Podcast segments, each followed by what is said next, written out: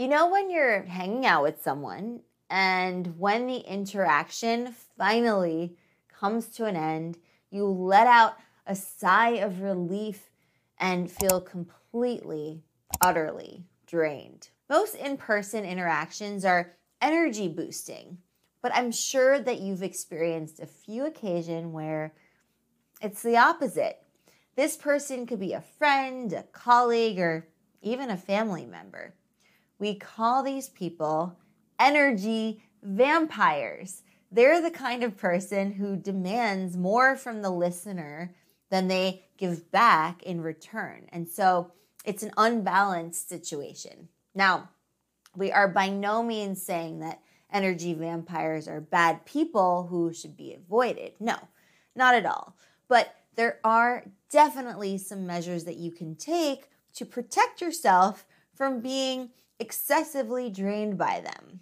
So, the strategies that I'm going to share with you today in this video will help you engage with energy vampires in a thoughtful and sustainable way. So, if that sounds like it's useful to you, then stick around.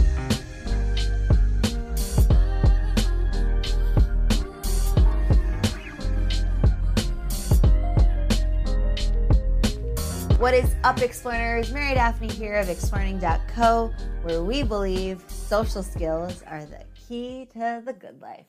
What's the good life? It's where you call the shots, you have a crew you can count on, and you're on a mission that you care about. Before we jump in, I wanted to let you know about a great free resource that we've created for the Exploring community. It's a comprehensive small talk guide. Click the link in the description box below to get the free downloadable delivered straight to your inbox. Okay, now back to energy vampires. A beautiful aspect of social interaction is that it actively recharges and rejuvenates our brains. Research shows that its salubrious properties cause us to live longer and happier, healthier lives. But not all social interaction is made equal. Not all in person meetups are going to revitalize us. In fact, some might just drain the life out of us. And that, dear explorer, is because of energy vampires.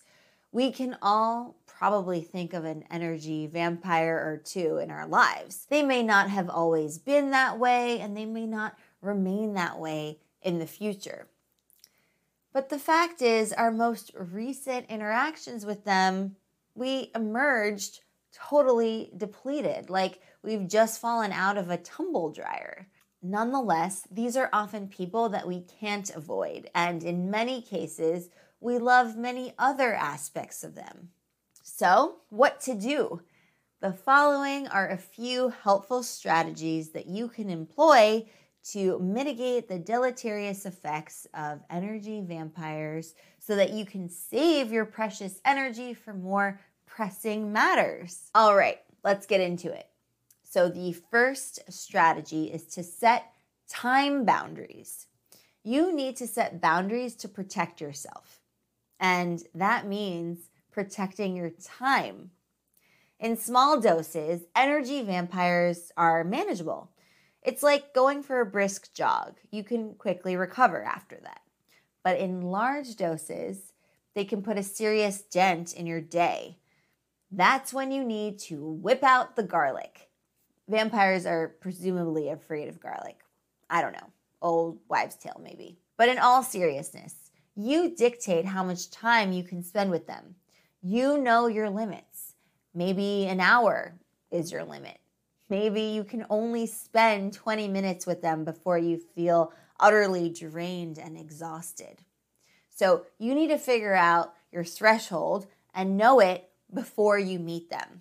So when you greet them, you let them know off the bat that you only have a certain amount of time to chat. Make it clear at the beginning that you have an upcoming time sensitive obligation. You don't have to make something up here. It can be as simple as that you've explicitly blocked off time to do something else. They'll understand. Remember, your time is just as important as someone else's. On to the second one know when and how to say no. when it comes to setting healthy boundaries, that also means when and how to say no. Energy vampires have an uncanny way of pressuring you into listening attentively when you actually need to be somewhere else.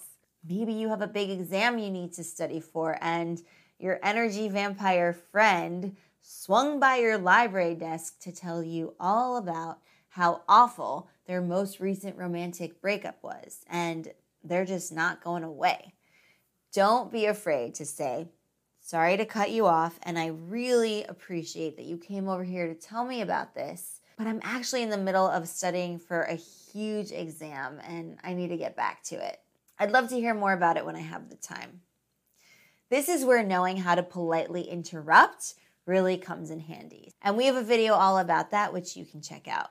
The goal is to be considerate of the other person's feelings, but firm in communicating that you have to get back to whatever it was that you were doing. Anyone who cares about you will accept and respect that, even if they put up a bit of a fight in the process. Number three, choose your ground.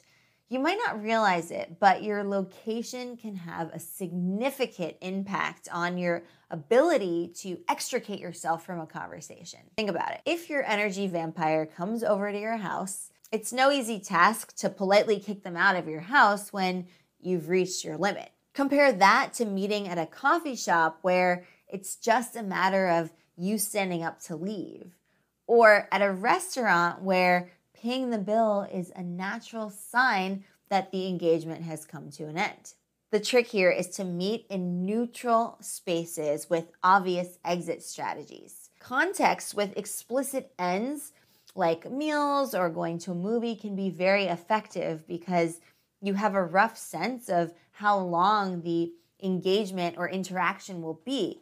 And it's an easy way to transition out of that context. Number four, make it less about them. Now, this is a complete 180 turn from what we usually say, which is to focus the conversation on the listener.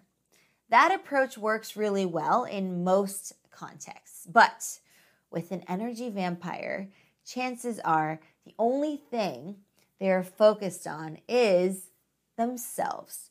So they don't need your help with that. Energy vampires love, love, love to talk about themselves, to make it all about them, and to shine the spotlight on their life, celebrating, complaining, and everything in between. So, for your own sanity, each time they dive into a topic about themselves, make it a game of finding ways to tie what they're saying to something bigger than themselves. It could be society, art, politics, science, or just a recent book or article that you've read. If you're lucky, you'll land on a topic that they're passionate about, and the conversation goes from a one sided soliloquy to a pleasurable and engaging discussion of more worldly matters. Number five, plan your topic ahead of time. So, related to the point above, sometimes the best way to combat an energy vampire is to make sure that you control the reins of the conversation. A good way to do this is to prepare what you plan to talk about ahead of time. If nothing comes to mind, turn to the resources around you for inspiration watch an educational YouTube video. We have loads of those on our channel. Hint, hint. Listen to a podcast, watch a TED Talk, or listen to an audiobook. Make some mental notes or even jot them down on paper. Now, it might sound a little bit weird to have an agenda if this is a close acquaintance of yours, but the point is to have some brain fodder. So, have a list of meaningful things to discuss so that the conversation doesn't devolve into an hour long deep dive into their aches and pains, literally and figuratively. This tactic works when your engagement is pre planned. Less so for the spontaneous ones, but you can also prepare yourself for an unexpected encounter by having a more generic set of talking points that you're ready to whip out on the spot. All right, there you have it. Five powerful ways to fend off an energy vampire. Let's quickly recap. Set a time limit on your interactions so that you don't get drained past the point of recovery. Learn how and when to cut the conversation off when that time limit is reached. Choose a neutral space with a clear exit strategy. Make the conversation about more than just them. And plan ahead so that you can steer the conversation towards a topic of substance. At the end of the day, an energy vampire can only drain as much energy as you allow them to. You are your own boss. So if a conversation ever reaches a point that you aren't comfortable with, don't hesitate to take control and put an end to it. Be polite, thoughtful, and respectful. But most importantly, be firm. The more prepared you are, the tighter grip you'll have on the reins of the situation. So, now that I've shared our thoughts, I would love to hear about your experiences with energy vampires. What warning signs do you look for? What defensive strategies have worked for you? Share that with me and the exploring community in the comments below. And if you love this lesson, please be sure to let me know. You can give this video a thumbs up on YouTube. And if you haven't done so already, subscribe to join our tribe of explorers so that you never miss a lesson. And if you ring that bell, you'll get notified about the new lessons and our weekly live streams. Email this video to a friend or a coworker who also wants to supercharge their social skills. And while we're at it, feel free to also share this video with your friends on Facebook and Twitter as well. And remember, the write ups of these lessons are always available on our blog over at exploring.co blog. With that, have an awesome week, Explorers. Thank you so much for joining me, and I will see you next time for your next Exploring lesson. Happy exploring!